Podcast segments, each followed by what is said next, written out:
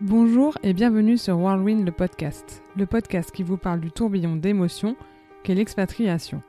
Dans ce podcast, nous avons choisi d'interviewer à la fois l'expatrié, mais aussi en parallèle un ami, une maman, un papa, un frère, une sœur, pour connaître à la fois le ressenti de la personne qui a décidé de partir, ainsi que celui de celle qui est restée. Tout cela en interview croisée. Aujourd'hui, vous allez avoir le plaisir, un mois plus tard, de connaître la suite de l'aventure de Gaëlle en Chine. Après que Jacques et Gaël nous aient partagé la passion de cette dernière pour la Chine, il revient ce mois-ci pour parler de grands événements qui sont arrivés dans la vie de Gaël. Un mariage, la naissance de son fils, et malheureusement quelques années plus tard, sa séparation.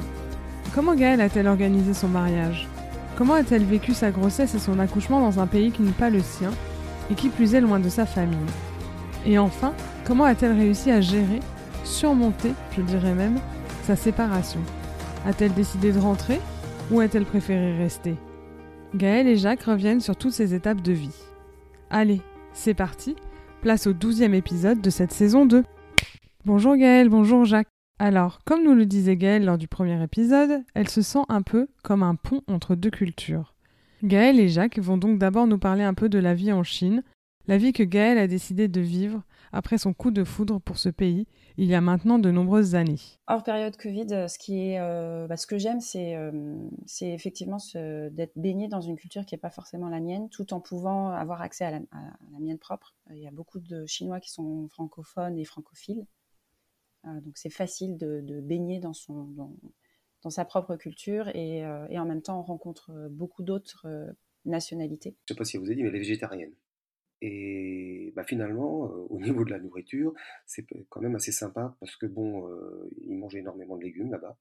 La viande, ils en mangent, mais c'est pas la même manière de la préparer qu'en France, et puis qu'elle, ça la gêne pas. Et donc, il y a plein y plein d'aspects qui, vont dans le sens, voilà. Donc, c'est vraiment une question de culture. Même au niveau de la nourriture, Gaël, il trouve son compte largement.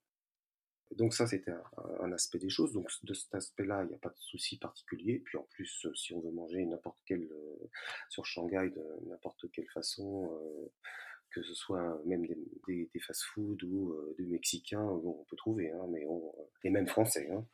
Des très bons restaurants français en Chine. Enfin, je parle de Shanghai parce que c'est là que je vis depuis 16 ans, donc c'est quand même une ville hyper cosmopolite. Donc beaucoup de possibilités de rencontrer des gens d'horizons différents et aussi de, de catégories euh, socio-professionnelles et de, voilà, de, de, mondes différents. Euh, moi, je vis dans, j'ai toujours vécu dans des résidences plutôt chinoises, on va dire. C'est-à-dire, euh, bah là, on doit être deux, trois familles européennes ou mixtes, c'est-à-dire français et chinois ou européens chinois. Sinon, c'est que des Chinois, donc c'est génial pour mon, fils qui joue en bas avec les, enfants au basket qui, qui parlent chinois avec eux sans problème bah, voilà, on, a, on, est, on est avec ces gens-là qui, qui même s'ils habitent Shanghai, ils ont quand même un certain niveau de vie, sont des retraités de l'éducation nationale chinoise, par exemple. Donc, ce n'est euh, pas des gens que je côtoierais via, mon travail, ce pas des gens que, Ethan côtoierait à l'école. Donc, il y a une grande richesse euh, liée à ça, je trouve. Ce qu'il faut, je pense, pour vivre en Chine correctement, et c'est ce qu'elle fait très bien, il faut s'adapter. Il ne faut pas euh, vouloir transposer ses habitudes d'occidentaux en Chine, c'est pas possible. Euh, mais comme elle, elle était partie parce que la, façon de vivre en Occident, en France, ne lui plaisait pas, euh, enfin en partie, euh, ça n'a pas trop gêné. Au niveau culturel aussi, de plus en plus de lieux qui s'ouvrent.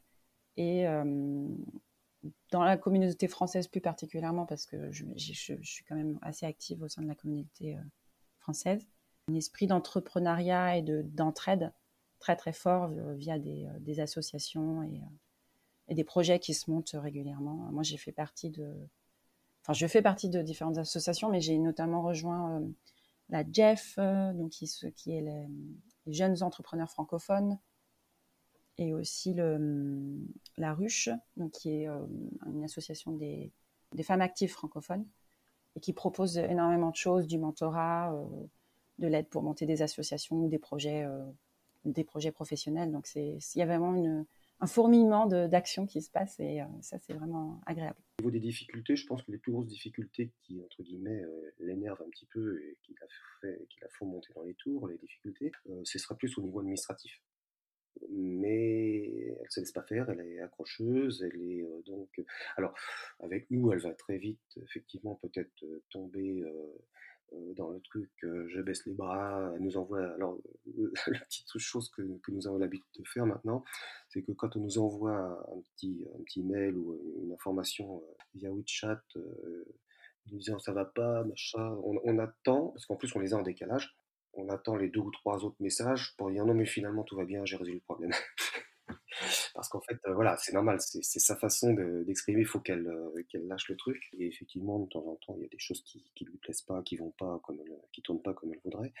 C'est vrai qu'il faut beaucoup de patience. Euh, au niveau des visas, c'est un petit peu compliqué, il faut les renouveler, il faut sortir. À un moment donné, il fallait qu'elle sorte du pays pour valider, puis ensuite revenir. et puis il y a toujours un peu le, stress de savoir si au dernier moment, ils, ne vont pas ne pas valider son, son, son visa, par exemple. Comme vous avez pu l'entendre, Gaëlle baigne pas mal dans la culture française. Elle va nous expliquer pourquoi. Par euh, facilité, on va dire. Après, euh, je dirais que c'est... Bah, avec mon fils, euh, si je compte mon fils en plus dans la sphère française, on est sur un bon 50% de français. au travail, je travaille en chinois et en anglais. Et dans mes activités extra, extra-curriculaires, etc., c'est un bon mix aussi, euh, puisque le, fait de parler chinois me permet d'aller euh, à des cours de boxe en chinois, puisque c'est un très bon prof et que je suis, je suis un peu ce qu'il dit. Donc on a accès un peu à tout. C'est un, un, bon mix, un bon mix, pardon, je trouve. Comment gère-t-elle les différences culturelles? J'apprends tous les jours, c'est-à-dire que j'ai appris via mes études la culture chinoise. je l'ai découverte en arrivant ici. Elle y arrive bien, je pense, parce que je pense qu'elle a vraiment la, mentalité euh, un peu chinoise au départ. Elle est beaucoup dans la réflexion, elle fait du yoga, elle fait de la... Voilà, elle, cherche tout ce qui est zen. Euh, Donc, euh, je pense que non, ça lui pose pas de problème. il y a sans doute des choses qui l'énervent, mais bon, elle passe dessus. J'ai beaucoup écrit sur le sujet parce que c'est un sujet qui, peut être très euh, facilement euh, dérangeant. Les habitudes des uns quand elles sont différentes des nôtres. Donc le fait d'écrire dessus, bah, ça m'oblige à, me renseigner aussi et, euh, et, du coup à, si ce n'est accepter, en tout cas comprendre d'où ça vient et, pourquoi. Comme vous l'avez compris, Gaëlle adore écrire sur la Chine, sa culture, etc. Elle nous explique tout cela plus en détail. J'ai écrit des, articles euh, dans le petit journal de Shanghai, par exemple. Donc, c'est des, outils en ligne qu'on peut trouver et qui sont accessibles pour les personnes qui, bah, arrivent ou qui vivent à Shanghai. Il y a aussi le Milou, qui est lui pour les nouveaux arrivants, mais qui a fait une newsletter euh, dont je me suis occupée pendant un certain temps pour euh, tout ce qui est voilà, les, messages importants, qui a été surtout très actif pendant le début du Covid, parce que là, on, naviguait à vue complet. Donc, c'était important d'avoir des, des infos à jour euh, sur ce qui se passe, comment, comment on pouvait être impacté, etc., quelles étaient les mesures. Et donc, je prends grand plaisir à partager ça. Euh, ça m'apprend aussi beaucoup sur, sur moi, sur mes limites, sur ce que, pourquoi je ne peux pas accepter ça alors que, que voilà, c'est quelque chose qui se passe, quoi. Et euh, justement, de sortir du jugement et, de, et des clichés. Elle, fait plein de choses, elle, elle comble effectivement son emploi du temps d'un certain nombre d'activités. Euh, en ce qui concerne le podcast qu'elle fait avec notre petit, petit fils Ethan, c'est, euh, franchement, c'est vraiment génial ce qu'ils ont fait. Parce qu'en fait, euh, pour, notre, petit-fils, la façon dont il se débrouille, et puis l'évolution qu'il a eue au travers des. Je crois qu'ils en sont au 17e podcast, 18e. Entre le premier et maintenant, carrément, c'est, il lui rend la parole. il est marrant, quoi. C'est, très très chouette. Donc, donc c'est bien pour moi. Puis elle a besoin effectivement que d'avoir des retours pour pouvoir alimenter, répondre aux questions que, les, ceux qui écoutent posent, de manière à pouvoir faire vivre la, chose. Et ça, c'est vrai que c'est quelque chose, Gaëlle, elle est beaucoup dans le partage, beaucoup dans l'échange. En tout cas, en ce qui concerne tout ce qui est intellectuel, culturel, elle a fait quelque chose sur l'écriture aussi. Elle essaye de donner aux gens l'envie d'écrire. Donc ça, c'est un autre podcast. donc voilà, alors oui, donc voilà, oui, Gaëlle est énormément dans, l'échange. Elle fait de l'improvisation aussi, euh, théâtrale. Parce qu'elle vous a peut-être pas tout dit, mais elle, a aussi écrit, euh, je crois qu'elle a son troisième roman, qui va sortir bientôt. Jacques aime énormément lire et écouter ce que fait sa fille et son petit-fils. Il se confie à ce sujet. Ça nous comble le manque qu'on a de ne pas pouvoir la serrer dans nos bras.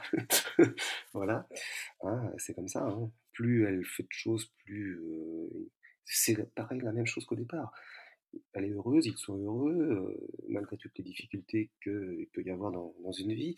Ils s'en sortent, ils sont pas on dit entre guillemets à la ramasse, à pleurer en disant j'en ai marre, je sais pas ce que je vais faire. Quoi. Donc, Vous allez maintenant en savoir un peu plus sur Gaël et son mariage, l'organisation qui a été mise en place entre autres avec sa famille et sa belle famille, mais aussi deux anecdotes, l'une plutôt stressante et l'autre très touchante. Je n'en dis pas plus. Donc, alors, juste pour l'anecdote, quand elle nous a annoncé qu'ils allaient se marier, euh, alors qu'il était hors de question qu'ils se marient quand ils sont partis en France parce que c'était ringard, bon, enfin bon, voilà, bon, bah, nous, on voilà, on s'adapte, ça nous aura bien fait plaisir, bon, bah, et tout d'un coup, on se marie, bon, ok, et nous, nous, on se voyait déjà partir en Chine pour le mariage. Et eh ben non, et ben non, ça c'est pas c'est pas comme ça qu'ils avaient réfléchi les choses. Donc bah non non, on va se marier en France. Ah bon, alors comme les, beaux-parents sont, bretons et qu'on adore la Bretagne, dire bah ça sera peut-être en Bretagne.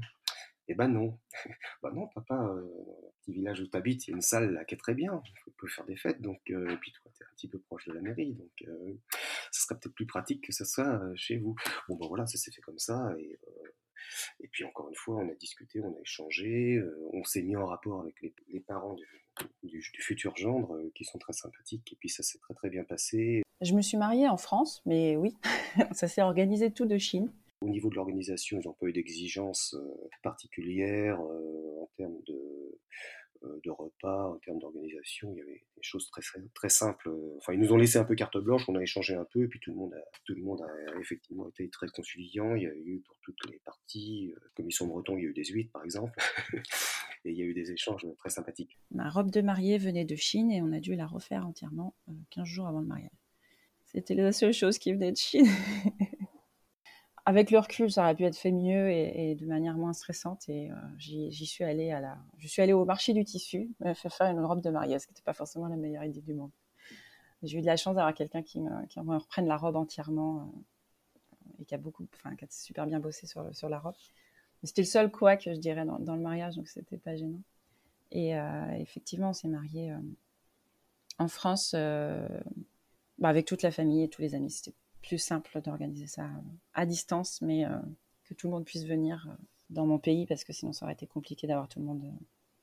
J'ai des amis qui l'ont fait ou qu'on a organisé deux, mais nous on était installés depuis peut-être pas assez longtemps pour faire une, fête avec les amis. Ici, je veux dire. pour la petite histoire, en fait, c'est moi qui l'ai marié parce que j'étais conseiller municipal et, et, le maire était un ami. Il m'a dit mais non non, c'est pas c'est pas moi qui vais marier ta fille, c'est toi, mais elle le saura pas. Donc en fait c'était c'était assez euh, assez stressant pour moi parce que je le savais depuis euh, un certain temps. Euh, je m'étais renseigné pour savoir comment ça allait se passer, s'il fallait. en fait, tout simplement, le, le maire m'a dit mais t'inquiète pas, je vais faire le, ce que les maires font sur la connaissance des familles, les présentes et tout, tu feras juste euh, le côté légal des choses.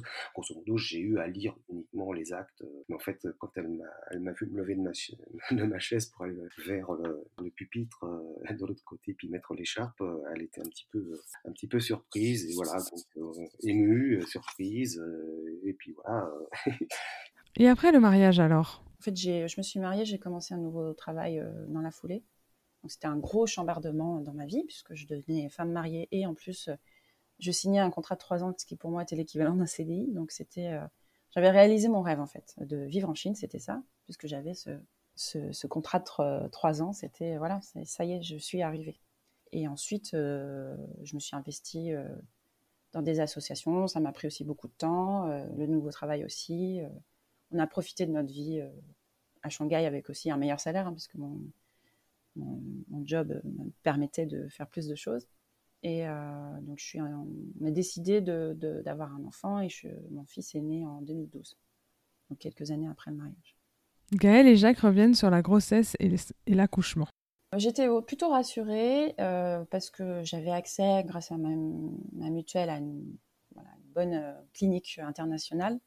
J'avais un, docteur qui était singapourien, je crois, qui parlait très bien anglais je parlais chinois aussi, donc pas de souci au niveau de la communication. Euh, très, enfin voilà, rassuré sur le niveau de, soins, etc. Bon, qui, vient avec un coût, hein, mais comme c'était couvert sur euh, par mon assurance, ça posait pas de souci. là, c'était effectivement un petit peu, au, tout début, un petit peu inquiétant. Comment ça va se passer, machin.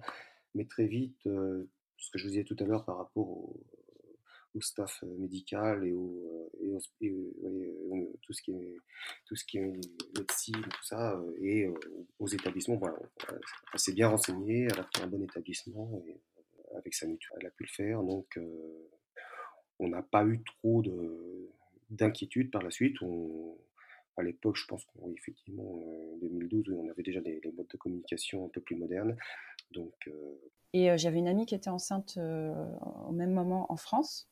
Et on a pu comparer un peu euh, les expériences. Et c'est vrai que bah, le fait de savoir combien ça coûte déjà, ça nous ancrait un peu dans une réalité, alors qu'en France, elle, elle a dû demander pour savoir combien coûterait son accouchement dans un, hôpital public.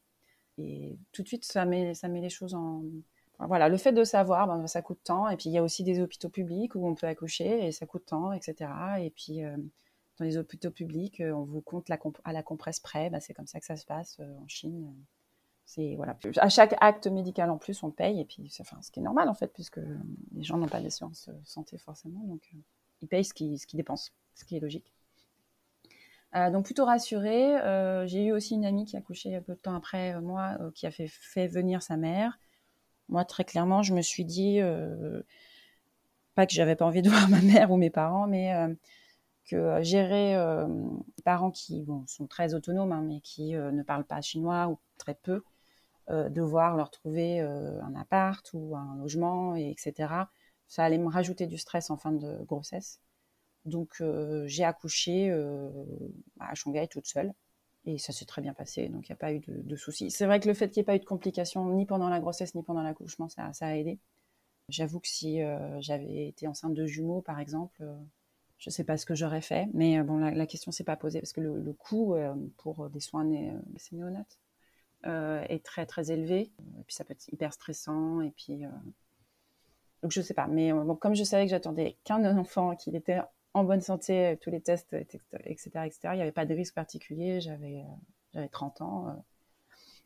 Du coup, y y a, voilà, j'étais rassurée, il n'y a pas eu de souci. Et comparé à la France, quand ma soeur a accouché quelques années plus tard, où je suivais ça à distance avec beaucoup de stress parce que ça a duré très longtemps pour moi. J'avais l'impression qu'à chaque fois que je me réveillais, euh, elle était encore à l'hôpital, il s'était rien passé.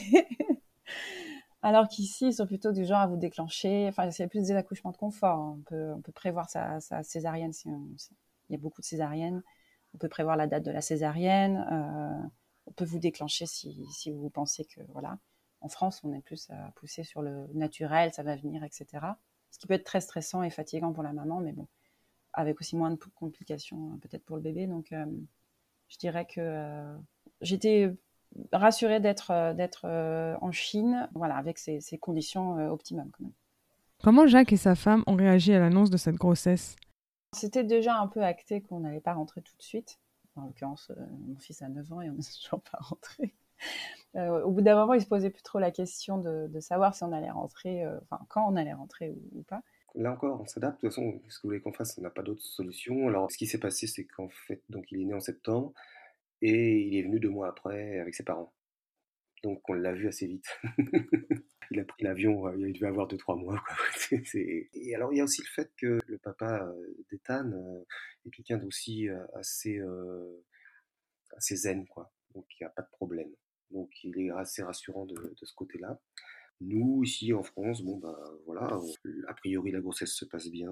Euh, et puis on, sait, parce qu'on se l'est dit, il nous l'avait, nous l'avait indiqué, on, se verra euh, bientôt, quoi. Mais euh, je dirais que ils étaient contents pour nous. C'est vrai qu'ils auraient préféré que ça se passe en France. C'était leur premier petit, petit enfant aussi, donc voilà, beaucoup de euh, mais je dirais que ça aurait été moins compliqué que si, j'étais tombée enceinte au tout début de mon expatriation, parce que là, il s'était pas vraiment fait à l'idée que, j'allais rester un petit, un petit temps. Donc, euh, je suis rentrée au mois de mai, euh, j'étais enceinte de 5 mois et je suis rentrée une deuxième fois. Bah, j'ai fait une partie de mon congé maternité en fait en France.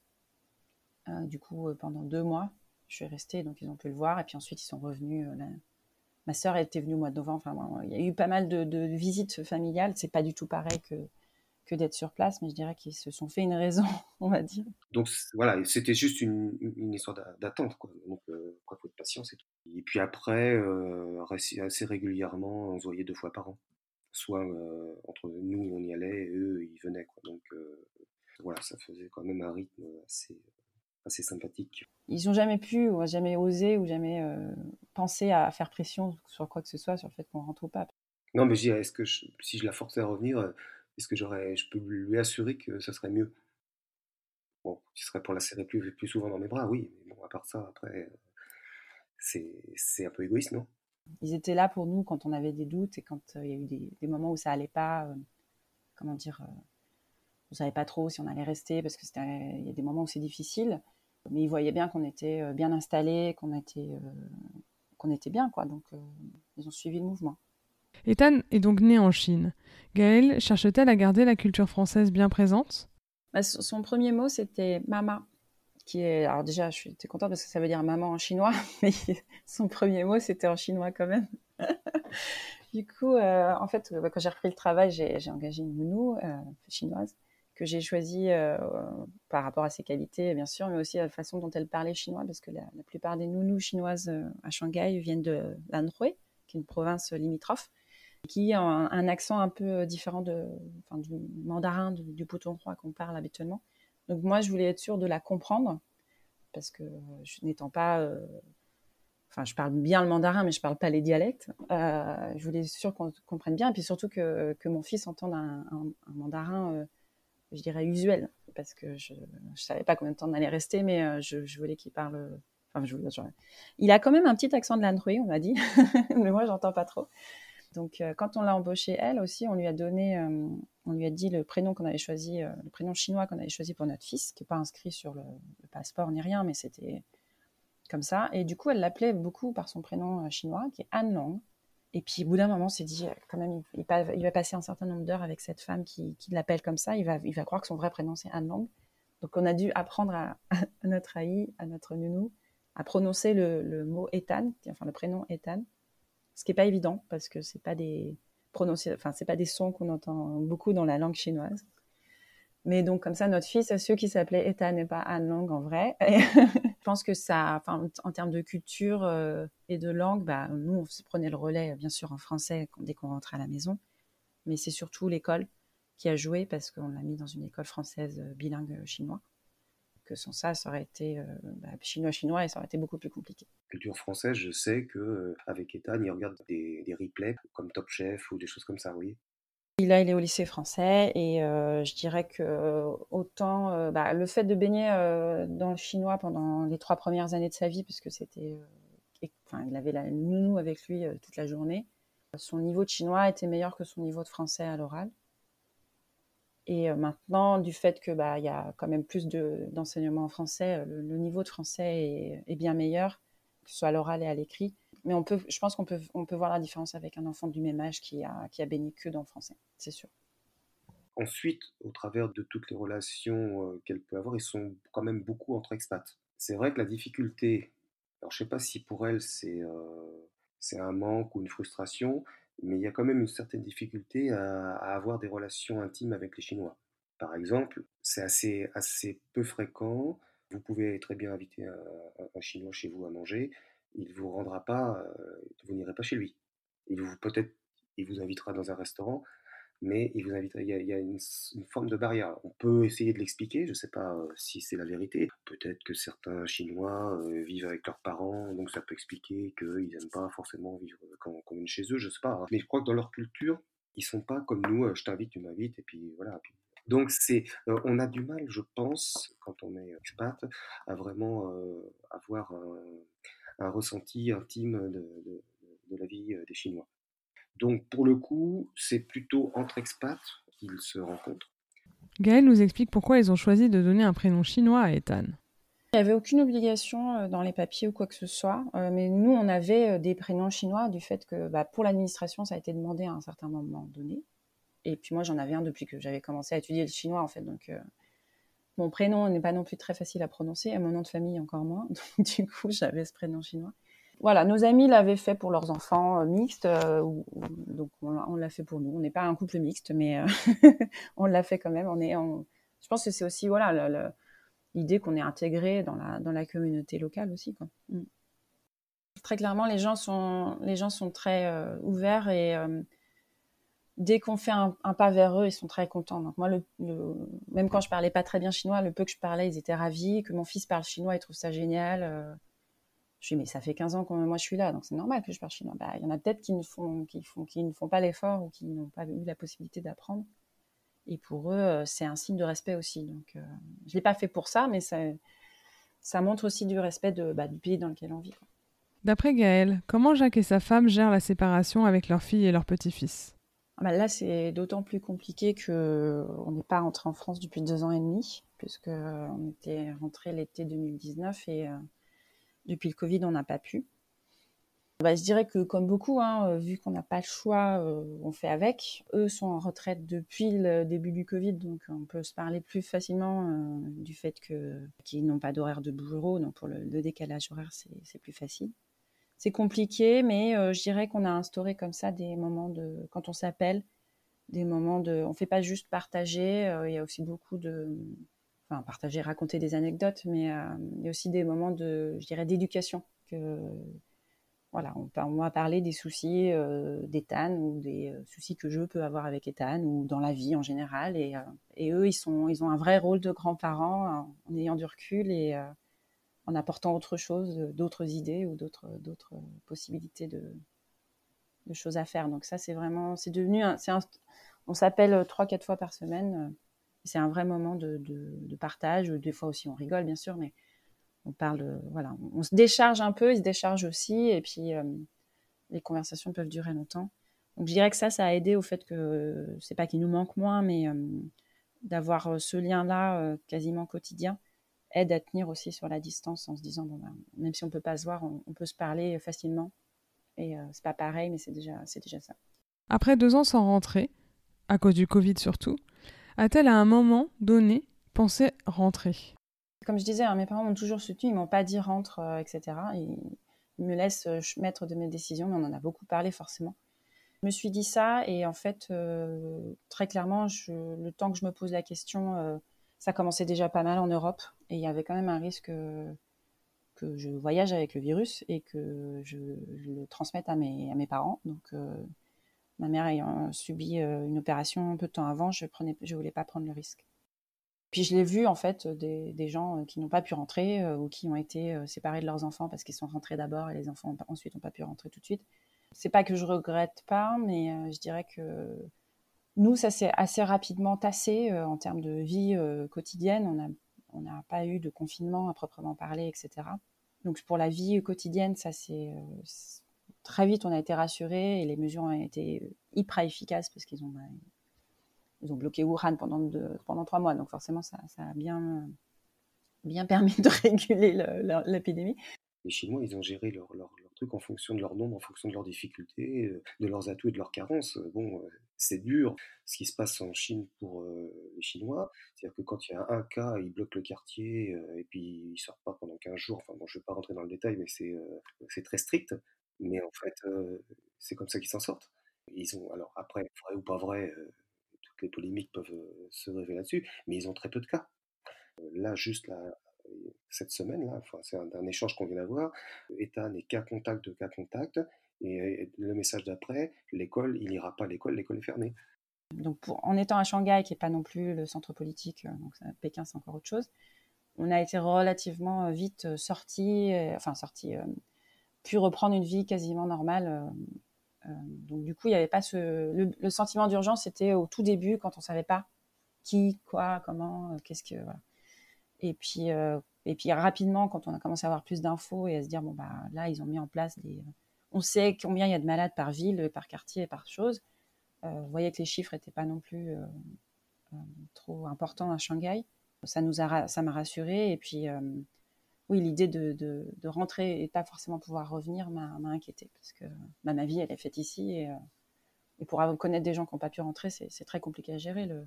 Comment, quand est-ce qu'on décide que bah, on lâche l'affaire et qu'on ne va pas revenir Comment on fait pour déménager à distance enfin, C'est plein de choses très très compliquées finalement. Non, il n'y a pas eu vraiment de ni d'envie de sa part, ni de crainte de notre part que ça se passe mal et qu'il fallait qu'il rentre euh, coup presto. Bah, surtout qu'après, nous, chez nous, hein, deux ou trois mois après, on était en plein dedans et euh, avec des inquiétudes bien pires que celles que les chez nous. Oui. En 2014, Gaëlle se sépare de son compagnon. Comment a-t-elle fait pour gérer cette situation? A-t-elle à ce moment-là pensé rentrer en France? Oui, j'ai pensé rentrer en France, très brièvement. Et puis, euh, je me suis rendu compte que ça n'allait pas enfin, solutionner le problème. Hein. Ça n'allait pas euh, changer le fait que qu'on était séparés, euh, malgré la douleur. Mettre de l'éloignement, en plus, ça, ça n'aurait pas changé pour moi, en tout cas. Et puis surtout, c'était, euh, je me suis rendu compte que mon fils, euh, bah, son pays euh, d'adoption, c'était, c'était la Chine. Quoi. Et même encore maintenant, quand j'en discute avec lui, il aime beaucoup la France, il a très envie de voir sa famille, etc. Mais son pays, c'est la Chine. donc, si je lui laisse le choix, il veut pas forcément rentrer en France. Donc à l'époque, il était beaucoup trop petit pour prendre une décision, mais j'ai pensé à lui. Puis je savais que j'étais entourée. Je l'ai vu, je l'ai constaté. Mes amis m'ont beaucoup aidé et mes parents à distance aussi ont pris le relais. Depuis le début, euh, elle rentre quand elle rentre, euh, ça serait très bien si on peut se voir, ça serait très bien, euh, mais c'est sa vie hein, quand même. Hein. C'est elle qui, gère les choses, qui ressent les choses. Et, c'est peut-être un peu dur de, dire ça, mais moi je préfère qu'elle soit bien là où elle est que j'ai pas forcément moi personnellement une bonne appréhension des choses en cas d'un retour c'est vrai que c'est particulier à dire, mais j'ai presque l'impression que dans sa situation là-bas, elle, est mieux. En fait, on, est, on était rentré au mois de mai. Je suis partie en me disant, euh, enfin, je suis rentrée en, Chine en me disant, euh, ça va aller, et puis si ça va pas, bah, on, avisera. Et en fait, au fur et à mesure, euh, j'ai vu que ça allait, donc j'ai continué, en fait. Je, je, suis restée. Gaëlle a donc passé pas mal de temps en France. En fait, en mai, on avait des vacances de prévues, donc on est rentrés ensemble, en fait, ce qui était assez terrible. parce qu'on était dans le même avion. Euh, Ça, c'était pas facile à gérer, mais, euh, mais voilà, le fait de, pouvoir voir mes parents, ma famille, mes amis, bah, ça m'a reboosté, ça m'a permis de parler aussi, de, prendre du recul et de me dire, bah, ces moments-là euh, sans lui, pour moi, c'était plus la, séparation d'avec mon, mon, mari qui était compliquée. Ce qui a été difficile par la suite, c'était d'être mère célibataire, mais sur le coup, c'était vraiment la séparation qui était difficile à digérer. Euh, j'ai reçu plein de conseils, de support, de pas de jugement du tout. Euh. J'étais accueillie à bras ouverts si je souhaitais rentrer, et ça, ça m'a rassurée. Et en même temps, je savais que j'étais aussi euh, bien entourée en Chine, et, et donc je suis rentrée au terme de mes vacances en me disant, bah, on verra. Et puis, et puis j'ai attendu, et puis c'est, c'était pas facile tous les jours, mais ça s'est fait, et, et je regrette pas parce que ça aurait été, je pense que ça aurait été compliqué de me rapatrier en France, de retrouver du travail, en plus de gérer la séparation et, euh, et puis surtout euh, de prendre la décision unilatérale de, rentrer alors que lui était en Chine et qu'il comptait rester. Très clairement, ça, en termes de juridique notamment, ça n'aurait pas passé forcément. Donc euh, voilà, c'est plein de considérations comme ça qui ont fait que j'ai décidé de rester en Chine. Et je regrette pas. Comment se passe la garde d'Ethan aujourd'hui? Garde euh, partagée, euh, je dirais que c'est majoritairement moi, mais euh, il, le prend trois jours par semaine. On est dans le même quartier, on a failli habiter juste à côté. Bon, ça s'est pas fait, mais on s'entend bien et, et puis on, oui, on, fait, on fait en sorte que bah, lui veut voir plus son fils et, et moi j'avoue que j'apprécie aussi mes moments de, de solitude. Donc, euh, on, est sur les, on est sur la même longueur d'onde sur, euh, en ce qui concerne la garde de, notre fils. Comment Jacques et sa femme ont-ils réagi à l'annonce de la séparation? Euh, Je me souviens très bien. De, alors là, effectivement, c'est là, c'est assez difficile à vivre parce que voilà, quand votre fille vous appelle, vous êtes dans une, moi je travaille dans une banque, dans une agence bancaire, un coup de fil et que effectivement Gaël en pleure en disant papa, je, je me sépare. Euh, bah, vous lâchez tout ce que vous êtes en train de faire. Écoute, je, dites, euh, je te reprends, tout, je te rappelle tout à l'heure, et puis on en discute. Et le seul moyen d'apaiser euh, l'angoisse, c'est d'avoir un autre contact qui a été ce coup-ci beaucoup plus long, du pourquoi, du comment, comment tu te sens, comment tu envisages les choses, c'est réparable, c'est pas réparable, et pour la suite, financièrement, appart, comment vous allez faire.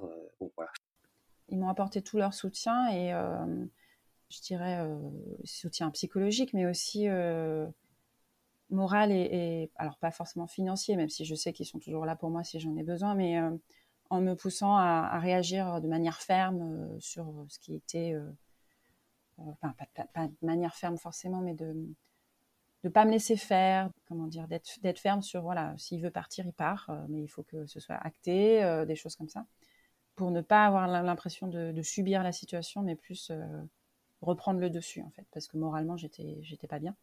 Et puis aussi, de par leur éducation et de par tout ce qui, leur exemple, ce qui m'ont apporté de, plus important, c'était l'indépendance. Et le fait que, pardon, qu'on soit tous les deux en contrat local, et que je sois indépendante financièrement, ça, ça, a aussi beaucoup aidé dans ma décision de rester. Si j'avais été seule, euh, sans emploi, euh, bon, ça aurait été réglé. Quoi. Je ne serais pas restée en Chine non plus. ça aurait été beaucoup plus compliqué ensuite de gérer euh, la demande de garde, des choses comme ça. Donc, oui, le, leur éducation et leur, leur exemple m'a aidé à me construire une carrière indépendante, un état d'esprit aussi indépendant, qui fait que ça a été plus facile pour moi ensuite de rebondir.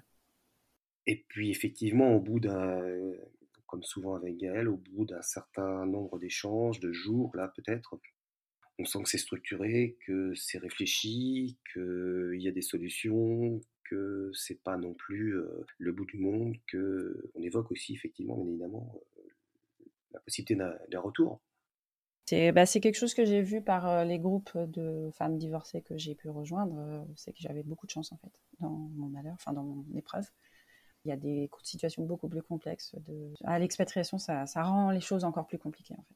Un divorce, c'est jamais facile. Euh, dépendante financièrement de quelqu'un, c'est jamais facile. À l'étranger, avec toute la complexité de, bah, voilà, de, rester dans le même pays que ses enfants, euh, etc. Nous, on s'est pas battu pour la garde. On a pu divorcer en Chine parce que c'était plus simple et que c'est le, le, seul moyen de divorcer en Chine, c'était si on était d'accord sur tous les termes. C'est-à-dire que s'il y a, dès qu'il y a un litige ou que on est, enfin, voilà, il, ne statue pas sur les mariages d'étrangers quand, euh, quand il y a des, des, demandes qui sont, qui sont différentes euh, entre le, père et la mère. Donc nous, c'était à l'amiable, on a payé un seul avocat pour deux, euh, il n'y a pas eu de souci à ce niveau-là.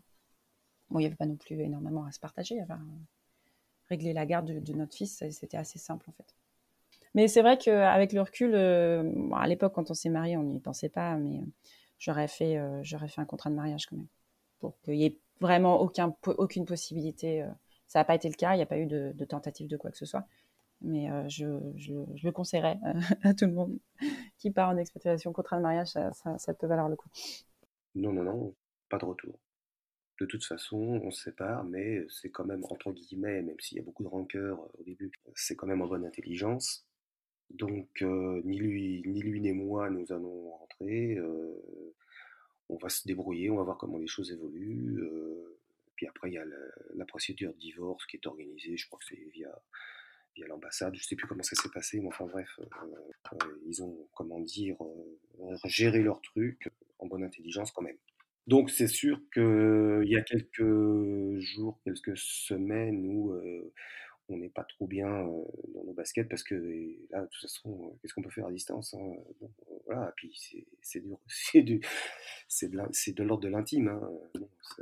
c'est vrai que ça arrive à un certain nombre de personnes, mais bon, on ne peut pas ni conseiller après avoir fait parler aussi, faire parler beaucoup, effectivement, pour faire évacuer toutes les choses et puis peut-être un peu orienter les, les décisions. Peut-être que, oui, peut-être qu'au travers de nos divers échanges, on a un peu peut-être orienté les décisions. J'en sais pas, je sais pas. Enfin bon, c'est, en tout cas, on n'a pas ni, ni critiqué ni l'un ni l'autre. Gaël donne des conseils pour anticiper et gérer au mieux une telle situation. Je pense que l'indépendance financière, c'est euh, pour, tout, le monde, mais c'est vrai que surtout pour les femmes, parce que c'est souvent des femmes qui suivent euh, les conjoints à l'expatriation mettre les choses sur le papier et euh, s'assurer que toutes ces années où on s'occupe des enfants gratuitement ne sont pas comptées pour rien, parce que c'est un des gros problèmes pour les femmes qui sont dépendantes financièrement de leur mari pendant le divorce. C'est très difficile de se reconstruire après un divorce, mais si en plus on n'a rien et qu'on n'a pas pu exercer son métier pendant des années, c'est très compliqué. Donc voilà, travailler sur une manière d'être indépendante financièrement et que, bah, que, voilà, que le choix de s'expatrier avec son mari soit valorisé dans un quelconque contrat ou quoi que ce soit. parce qu'on pense toujours à ce qui se passe bien, mais quand ça se passe mal, ça peut se passer très mal. Je ne dis pas que c'est le cas dans, chacun, dans chaque divorce, mais comme ça arrive, il vaut mieux se protéger et demander conseil euh, peut-être à un, avocat ou un conseiller financier euh, avant de partir.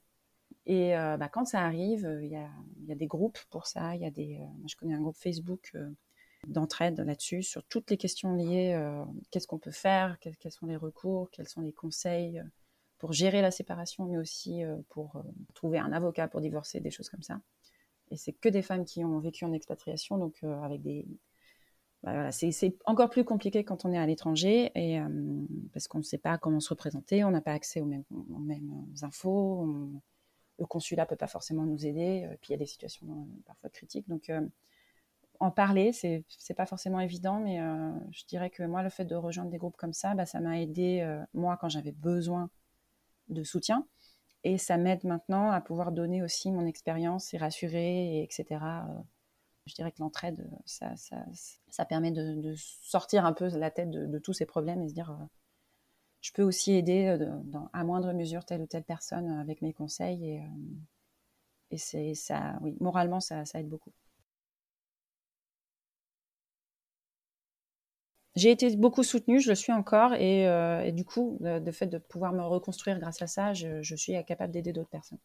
Euh, ça vient naturellement en fait. Moi, j'ai rencontré des gens euh, qui n'étaient pas forcément divorcés, mais euh, on va dire en difficulté familiale. C'est-à-dire, je me pose des questions sur mon couple, ou alors je suis un peu débordée avec mon, taf et mes trois gamins.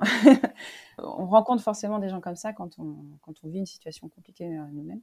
Et du coup, bah, le fait d'en pouvoir en parler, même avec des gens qui vivent pas exactement la même chose, ça, permet de prendre du recul et de, de voir euh, des possibilités qui existent, euh, de savoir qu'on est aidé, de passer juste une soirée avec quelqu'un euh, pour parler de ses problèmes, ça, aide tellement. Donc je conseille oui, de ne pas s'isoler si possible et de, demander parce que même si c'est des personnes qui ne sont pas forcément dans la même situation que nous, on peut trouver quelqu'un, une oreille attentive et au moins se décharger un petit peu d'une partie de, de ce fardeau que ça peut être.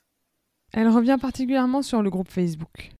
Sur ce groupe euh, Facebook, c'est des, femmes euh, françaises, euh, francophones du monde entier, qui, sont, qui ont été expatriées dans le monde entier.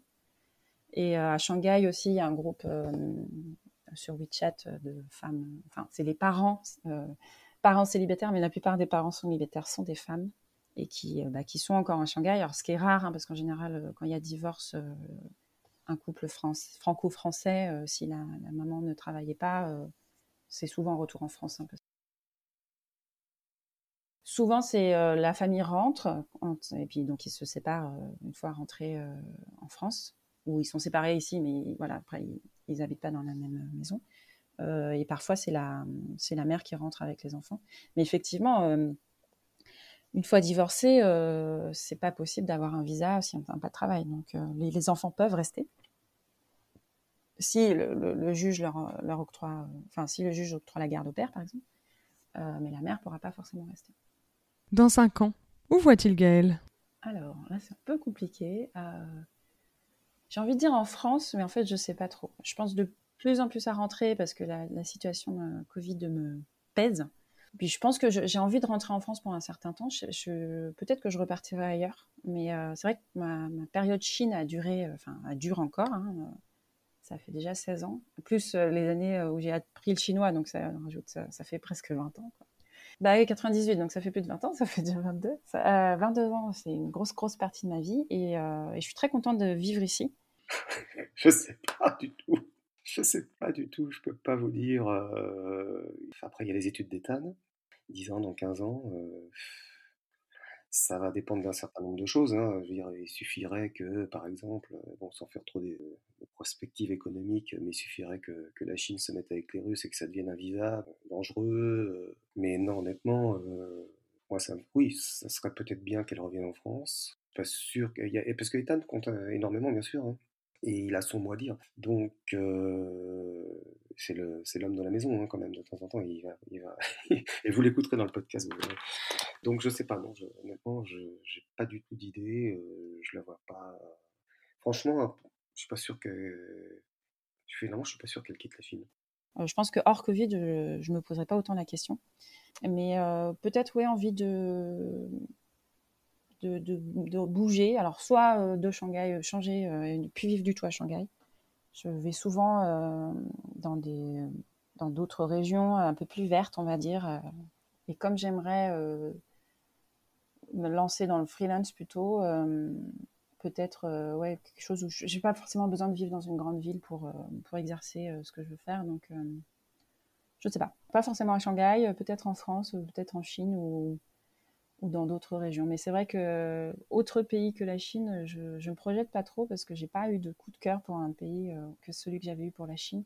Du coup, je ne sais pas peut-être. Euh, alors, je crois qu'elle serait peut-être intéressée par euh, Singapour. Euh, après, ça dépend. Un peu aussi, et puis, ça dépend énormément aussi au niveau du job, hein, parce que c'est souvent ça qui fait.